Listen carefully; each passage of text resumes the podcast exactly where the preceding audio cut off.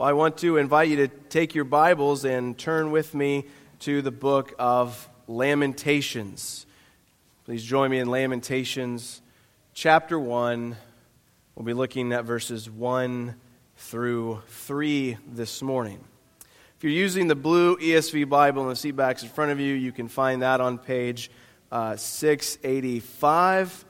Um, and if you're not using those, but for any reason could use some help finding Lamentations, if you were in Ezekiel when we were just reading it, you just flip a book over to the left and you'll find Lamentations there. It's just after Jeremiah. Sandwiched in between Jeremiah and Lamentations, you can find this little tiny book in the Old Testament, Lamentations. If you're in the Psalms, keep going to the right. If you're in the prophets, you got to go to the left a bit. The title of our sermon this morning is Lonely City. And the key words for our worshipers in training are sorrow, uh, judgment, and exile. Uh, Ferenc Visky, I think is how you say his name. He was a minister in the Hungarian Reformed Church in Romania, and in 1958 he was sentenced to 22 years in prison on trumped up charges of sedition against the um, communist regime. His wife and their seven children were also convicted and sent to a prison camp in another part of the country. And in his short little book, The Foolishness of God, which is a collection of, uh, I knew I wasn't going to say this word right, so reminiscences, there we go, memories from his years in prison. Uh, he writes this In prison, I learned to laugh. In prison, I learned to laugh. In Jeremiah 39 and Jeremiah 52, you can read about Zedekiah, the wicked king of Judah, who reigned in Jerusalem 11 years, and how he provoked Nebuchadnezzar, the king of Babylon, to lay siege to Jerusalem for two years until they finally breached the city and sent the Judean army to flight. This was, of course, many years before uh, Visky was in prison. This was around the year 586 BC. So, about, what, 2,500 years ago, almost 3,000 years ago. Zedekiah was eventually captured, though he fled. He was condemned, and the last thing that he saw before having his eyes put out was the execution of every one of his sons. He then spent the rest of his life in prison.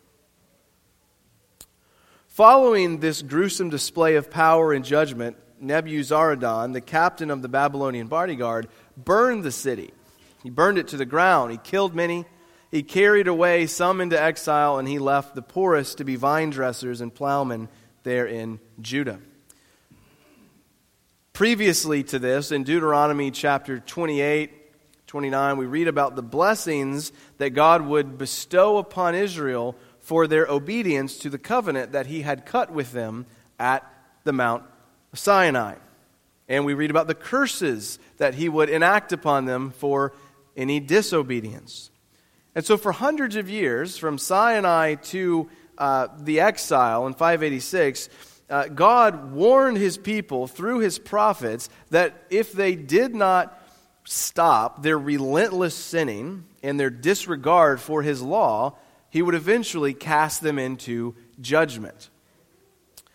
Uh, about 140 years prior to the Babylonian invasion, God had brought judgment upon the 10 northern tribes, the 10 northern kingdoms of Israel, uh, through the Assyrian invasion in 722.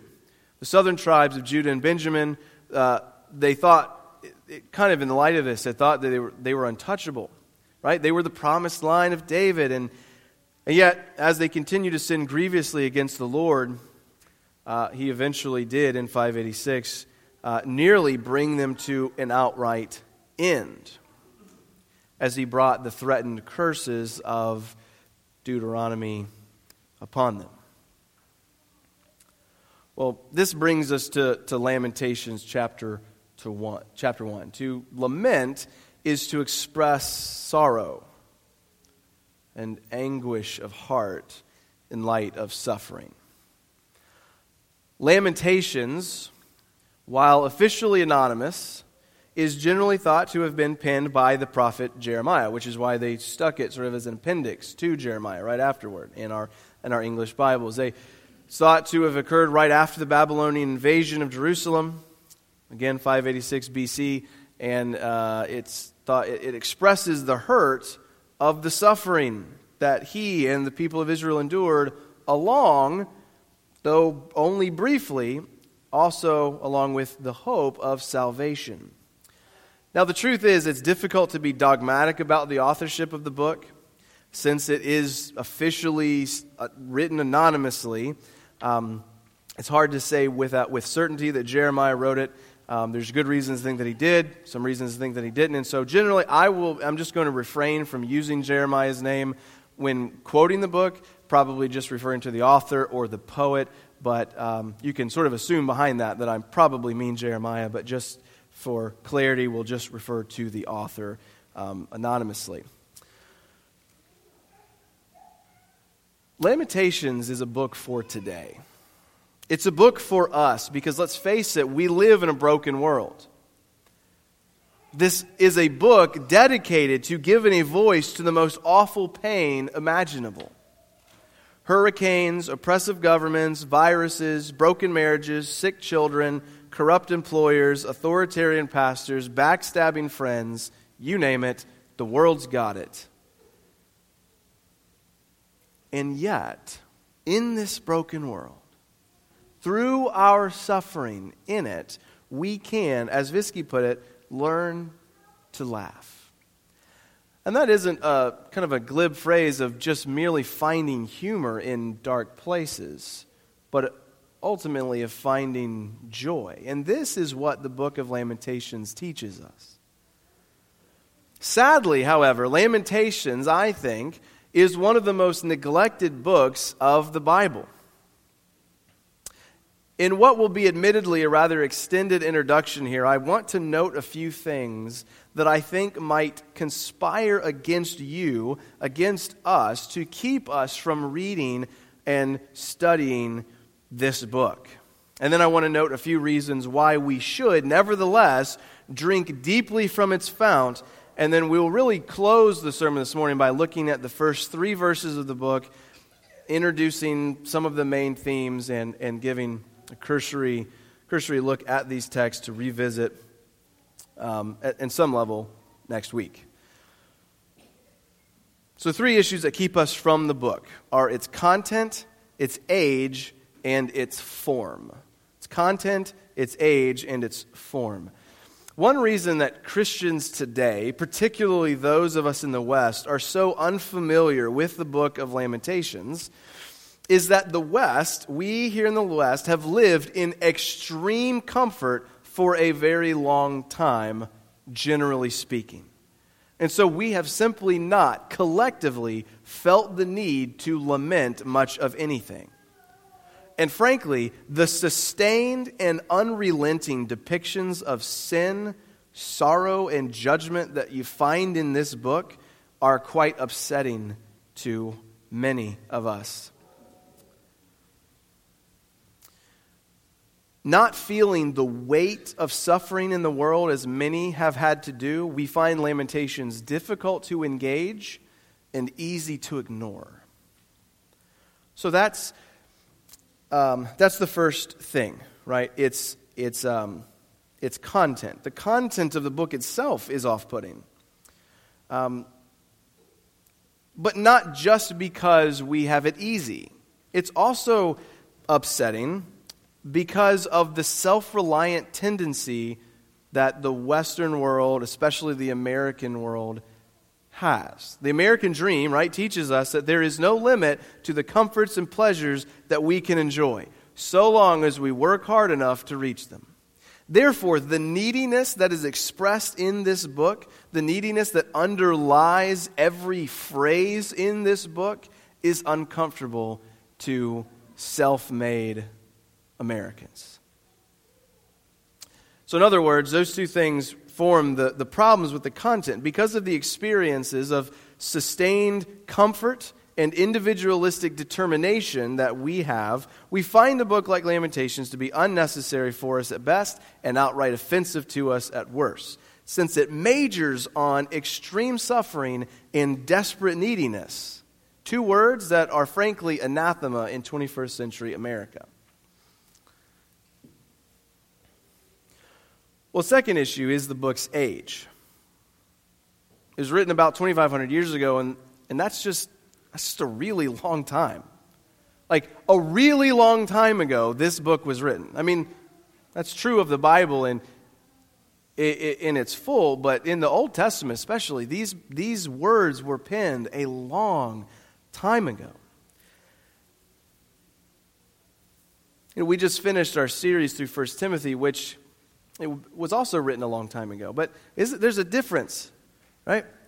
There's a difference between first century Ephesus and first century AD Ephesus and sixth century BC Jerusalem. It's 500 years there. But there's also a covenantal shift that's taken place.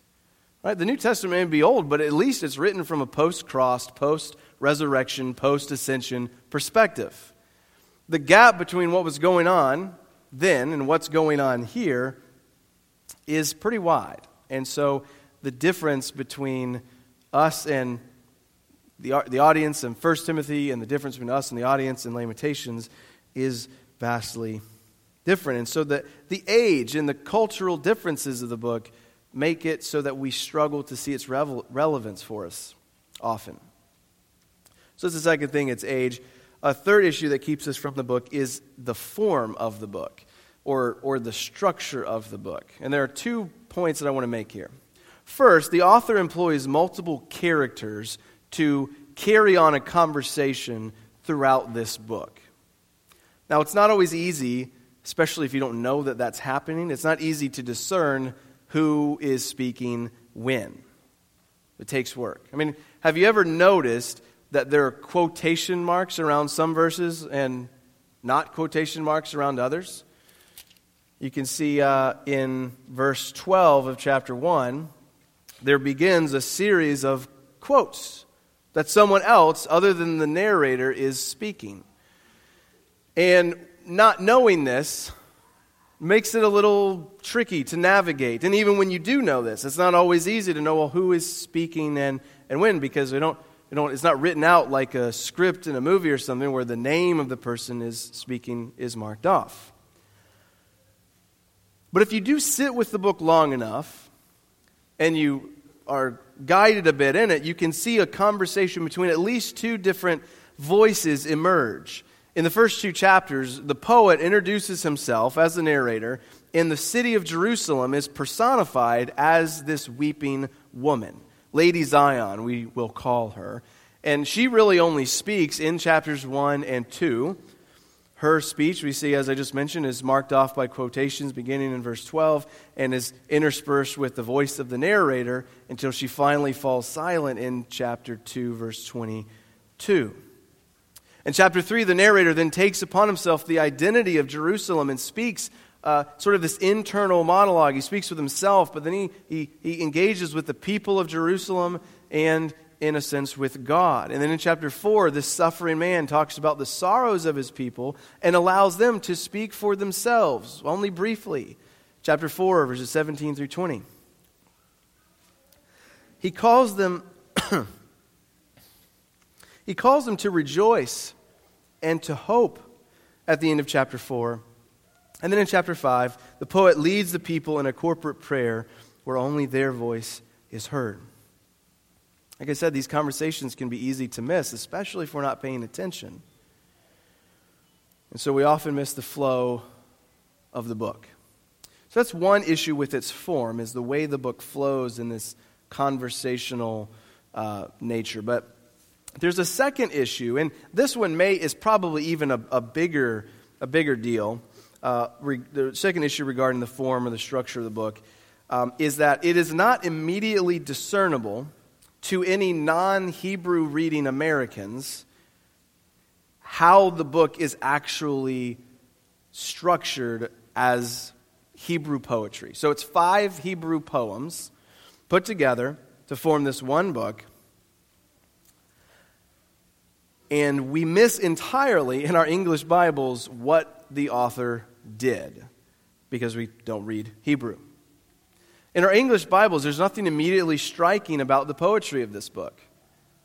Right? In English poetry, you know, we certainly, we really just care about if it rhymes or not. But it's very, very, very easy to rhyme in Hebrew. You just stick different endings on words, they all sound the same pretty much. So rhyming isn't really a thing, but the way a poem is structured is much more prominent there. Now, we're not going to recognize that here because of our English limitations. But this wouldn't have been the case for the Hebrews, for the audience of the poet, right? And the most obvious form of poetry that he employs here, and if you've studied the book of Lamentations at all, you know that it's an acrostic. This means that as the five poems of the book unfold, with one exception, each poem unfolds using successive letters of the Hebrew alphabet. Here's what I mean there are 22 letters in the Hebrew alphabet. Do you see how in every chapter there are 22 verses? Chapter 1 has 22 verses, chapter 2 has 22 verses. Now, chapter 3 has 66 verses, but that's a multiple of 22, and we'll get back to that in a minute. Chapter 4 has 22 verses, chapter 5 has 22 verses. This is not a coincidence. In chapter 1 and 2, there are 22 three line stanzas where the first line of each stanza begins with the succeeding letter of the Hebrew alphabet. So in English, that would mean that 1 1 would start with the letter A. 1 2 would start with the letter B, 1 3 would start with the letter C, and so on. Chapter 2 repeats this pattern. Now, chapter 3 also repeats this pattern, but it just has three times as many um, lines in each stanza starting with that letter. So, chapter 3 is actually the same length as chapters 1 and 2. So, 1, 2, and 3 are all the same length, but in chapter 3, um, he he has chap verse it's 3 verse 1 is starts with a a a right? And then the three lines in verse 2 are b b b or it'd be the hebrew letters but i think you get it. I know this is tedious but it's going somewhere so just hang with me in chapter 4 there are two lines uh, per letter and it's just the first of the lines that begins with the, the letter of the alphabet so instead of three, right? So it's 4 1 begins with A, 4 2 begins with B, and so on. Then in chapter 5, oddly enough, he writes 22 lines, but he abandons the acrostic altogether. So why does this matter? The structure often tells you much about the meaning, especially when you're dealing with Hebrew poetry. Now, the structure of Lamentations, what I'm saying, is something that, because of its initial inaccessibility to us, it steers many modern readers away from the book. And so we need to grasp, at least at an elementary level, the form of the book and ask why. Why does the author use an acrostic here? And why does he do it in the way that he does? Because it's not just that every, you know, every poem is just an acrostic, but the first two are an acrostic in one sense, and then there's a heightening of the acrostic in chapter 3, and then in, in chapter 4, it seems to diminish a bit and then falls apart completely at the end in chapter 5. So, why? Well, the truth is, it is impossible to say with absolute certainty why, but it's likely that he is intending. He, like I heard uh, one commentator said, well, he just he couldn't fin- like he couldn't keep up the, the the poetic structure. He just fell apart at the end. He's like, I give up. I don't think that's what happened here. I think that the author is intending to convey a message to us. The acrostic form of four out of five poems conveys a sense of completeness. But there's an asymmetry to the poems that helps us to feel the uneasiness of the subject, to feel the agony of the present pain in living in this fallen world. It's as if the author is saying, here's the A to Z of suffering in all of the discomfort it brings. And you are going to feel that in the flow of these poems. right? Chapters 1 through 3 build to the climax of the book, which is chapter 3, verses 22 through 20, 33, which is certainly the most hopeful part of the book. Using this heightened form of the acrostic, every single line is involved in the acrostic. But then in chapter 4, we, we realize that even with the expected hope that we will get to in chapter 3, we've gotten to hope, right? The Lord's mercies are new every morning. The Lord is my portion. We go back to chapter four, to, back to chapter 4 to remember and realize that even with this expected hope, pain is still real. The author is telling you there is a reality because when you get to the content of chapter 4 as well, you really feel it. While we're clinging to hope, we still have to remember that there is pain and agony to be experienced in this life. And then in chapter 4 and chapter 5, it just the form falls apart altogether and it's there is a reality to suffering that doesn't make sense. There isn't an orderliness to it. So, in other words, the author gives us oral and visual cues to help the listener grasp his meaning. Like I said, sadly for, for English readers, listeners, we, we miss these cues, but that's why we can be grateful for good scholarship that helps bring these things to light so that we can grasp this letter, this letter, sorry, this, these poems better, and that we can, be, we can benefit from, from its reading. And so uh, I, I hope that sets that up a bit uh, in terms of why the form might be off putting, but why it's important and we'll, we'll do the best we can to navigate it as we go through. And, and so then, broadly, those are the things that keep us from engaging fully with this book. It's, remember, its content, its age, and its form. But we should work hard to overcome these reservations, to bridge the gap, because, as we said, it is a book that has much to say to us in the present day. So I want to consider briefly uh, a few things regarding uh, a few reasons why we should seek to benefit from this book, why we should study this book, why I would take a few months to preach through this book, and then we'll, we'll introduce the actual content of the first three verses, and then we'll be done. So, one benefit to studying the book of Lamentations is that it connects us to our fellow heirs of grace from over two millennia ago. Our present age, our present day, is one that focuses nearly exclusively on what is new and young. Old people and old things are largely ignored in the 21st century West. Tradition and connections with the past are rejected and purposefully forgotten. To engage with a book like Lamentations, and certainly to study any book of the Bible at all, but certainly to engage with a book like Lamentations is to rebel against the present day tendencies and remind ourselves that we do not live and love God in a vacuum. We stand on the shoulders of those who came before us, and we live, we have gotten to this point coming in a long line of faithful believers who have gone before us. Christianity didn't sprout up last night. And reading Lamentations will help us to remember that. Well, second benefit we can derive from this book is that it offers a depth and a sturdiness to us as it regards our way of speaking and praying that I think is missing in many churches today.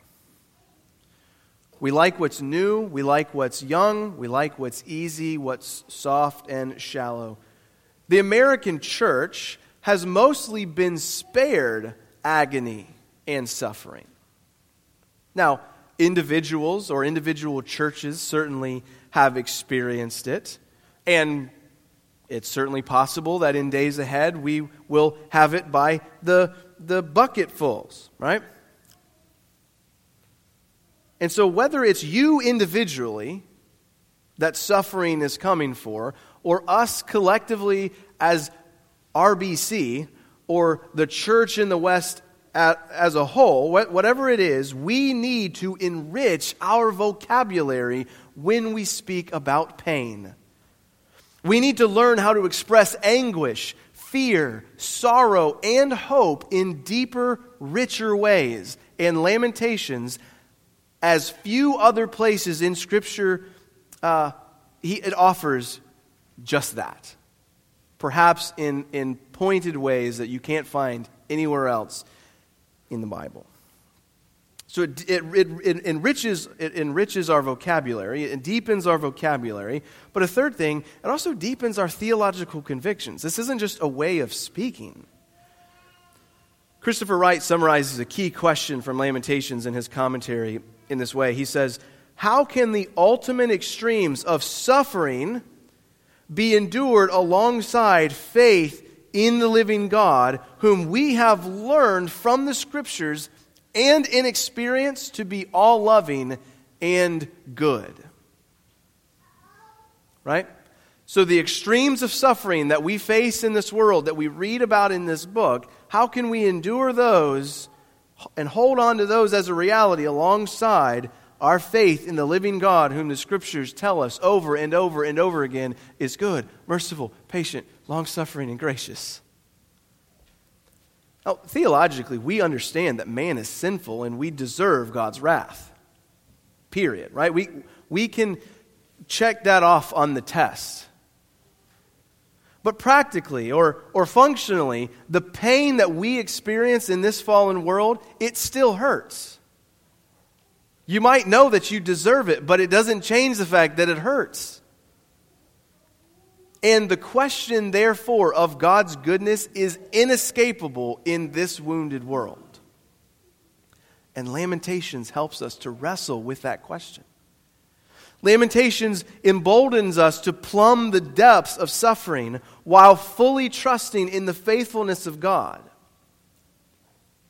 And so, despite its difficulties, we should work to commune with God through this book as it strengthens our connection with the saints of the past, enriches our vocabulary when we speak about, and more importantly, in the midst of suffering, and it deepens our theological convictions, especially concerning the goodness, justice, and faithfulness of God.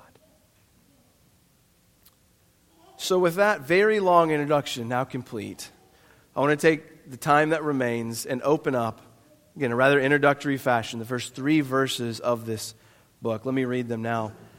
How lonely sits the city that was full of people. How like a widow she has become. She who was great among the nations, she who was a princess among the provinces, has become a slave. She weeps bitterly in the night with tears on her cheeks. Among all her lovers, she has none to comfort her. All her friends have dealt treacherously with her, they have become her enemies.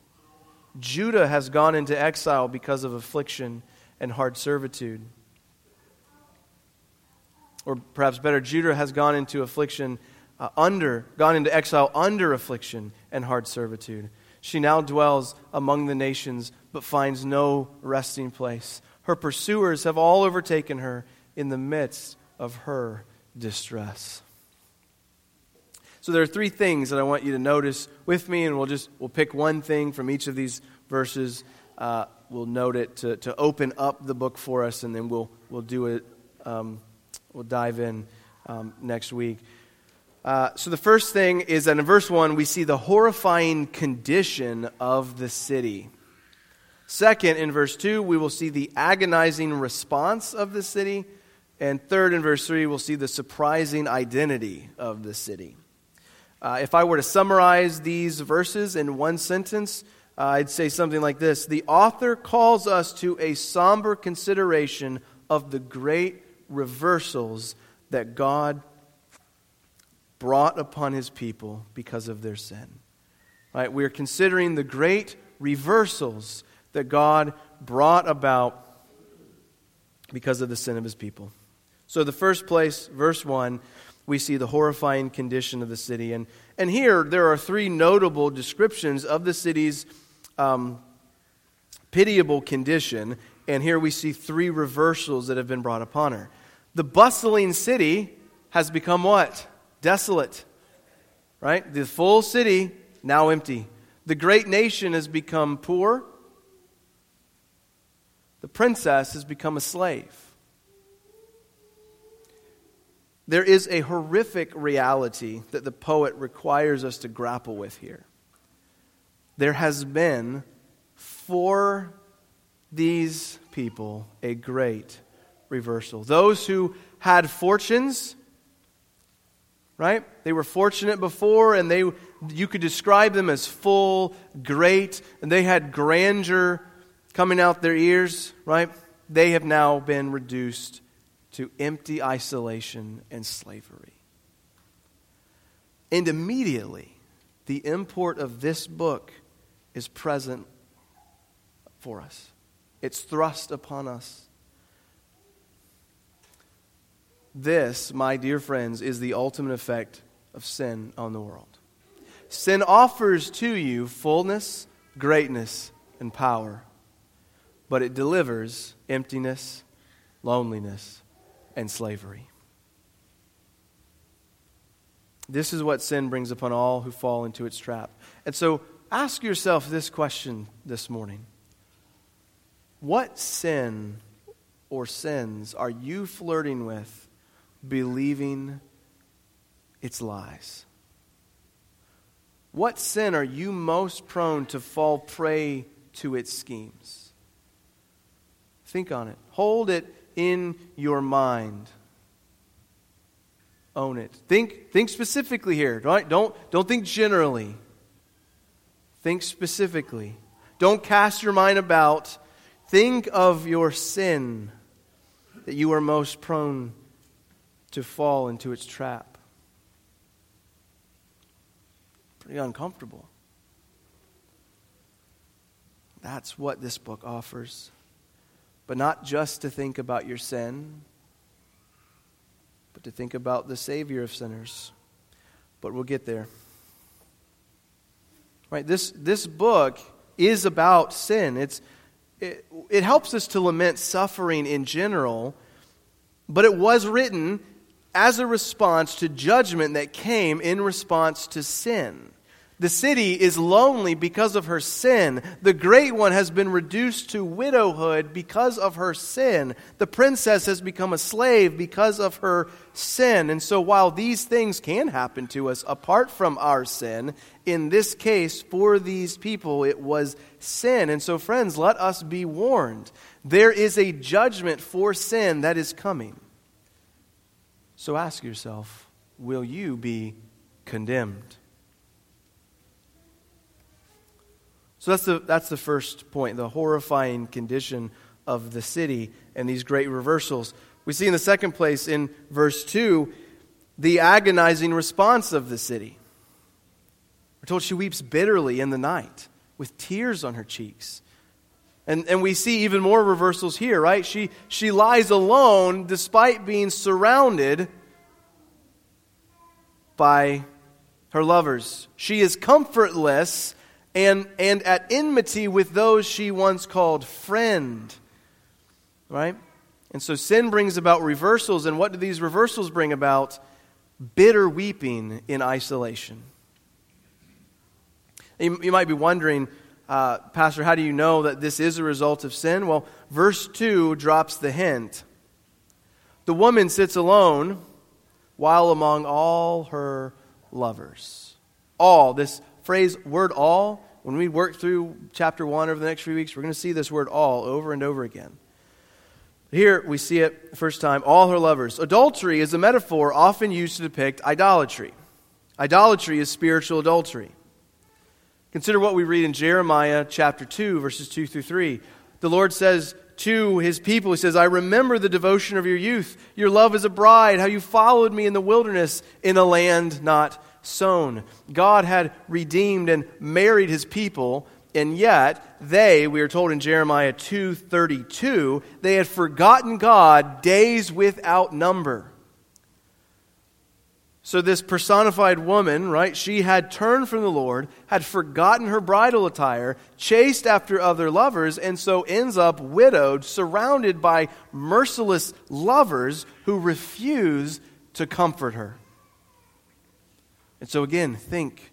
Think on your sin that clings so closely to you. Are you prepared to weep bitterly at the destruction it shall bring upon you? Are you prepared to lay among your sins with none to comfort you, completely alone on the final day? Are you prepared for the heartache that shall come when these things, with which you are at one point so amicable, are you prepared for when they desert you?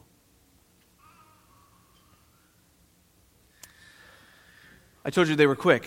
Third point, verse 3. Notice with me the surprising identity of the city. Now, if you, if you open the book, the, the lonely city, it's not really a shock at this point. You know who he's talking about. But there is a sense in which there is a surprise here. There is a shock here. Who is it that sits lonely on her hill? Who has become like a widow and a slave? Who weeps bitterly in the night without comfort or friend? God's people. Judah. Specifically, the city is Jerusalem itself. Judah and her capital have been sent into exile under affliction and hard servitude. It is Judah who has no resting place. It is Judah who has been overtaken by her pursuers. This same Judah, concerning whom Jacob prophesied in Genesis 49, that Judah, the same Judah about whom it was said, Judah, your brothers shall praise you. Your hand shall be on the neck of your enemies. Your father's son shall bow down before you. Judah is a lion's cub. From the prey, my son, you have gone up. He stooped down. He crouched as a lion and as a lioness. Who, doubt, who dares rouse him? The scepter shall not depart from Judah, nor the ruler's staff from between his feet, until tribute comes to him, and to him shall be the obedience of the peoples. This Judah, one and the same. Now, as we will see, and as our living proof here in 2022, God does not go back on his promise. He does not obliterate Judah outright, but he does reduce his rebellious people to ashes. He reduces them nearly to nothing as he brings the covenant curses upon his unfaithful bride. but with and he did so after repeated warnings, warning after warning after warning. But even after all these warnings that God gave to Israel, that God gave to Judah, doesn't it still surprise us just a little bit that they are the ones on the receiving end of God's fury? Now, we would expect Egypt, Edom, Ammon, Moab, Philistia, or some other pagan nation, but not Judah not the people of God, not the line of David. So let this be a warning to the church. God sets up and removes lampstands. God establishes churches and removes them, and He certainly builds up and tears down nations. And so the West and churches in the West should be warned and beware. But that brings us to an important point with which we will close. While we must beware the consequences of sin, we must also remember that for those who have looked to the sufferer of sufferers, to the Lord Jesus Christ, there is no wrath to fear. You will suffer, and things in this life may get really bad, even unbearable in your own strength. But you, my dear Christian, will never receive an ounce of the wrath of God. Why? Because Jesus bore it for you. Jesus, followed by crowds and multitudes, the ruler of the nations, died alone. Jesus, King of the world, died a servant. Jesus wept over Lazarus, over Jerusalem. He wept in the garden. On the cross, Jesus was comforted by none. His closest friend, his Father in heaven, had become his enemy. Jesus was exiled on the cross. He was denied rest for which he longed and was overtaken by those who pursued him. Ultimately, the words of Lamentations are from, we'll say, Jeremiah, and they are our words, but before any of that, they are the words of Christ, who became sin to redeem his people from the penalty of their sin. So the, the lonely one was the Lord Jesus Christ. The, the bitterly weeping one was the Lord Jesus Christ. The one in exile with no resting place was the Lord Jesus Christ. But that wasn't it. That wasn't the end. For after he underwent these sufferings, he came out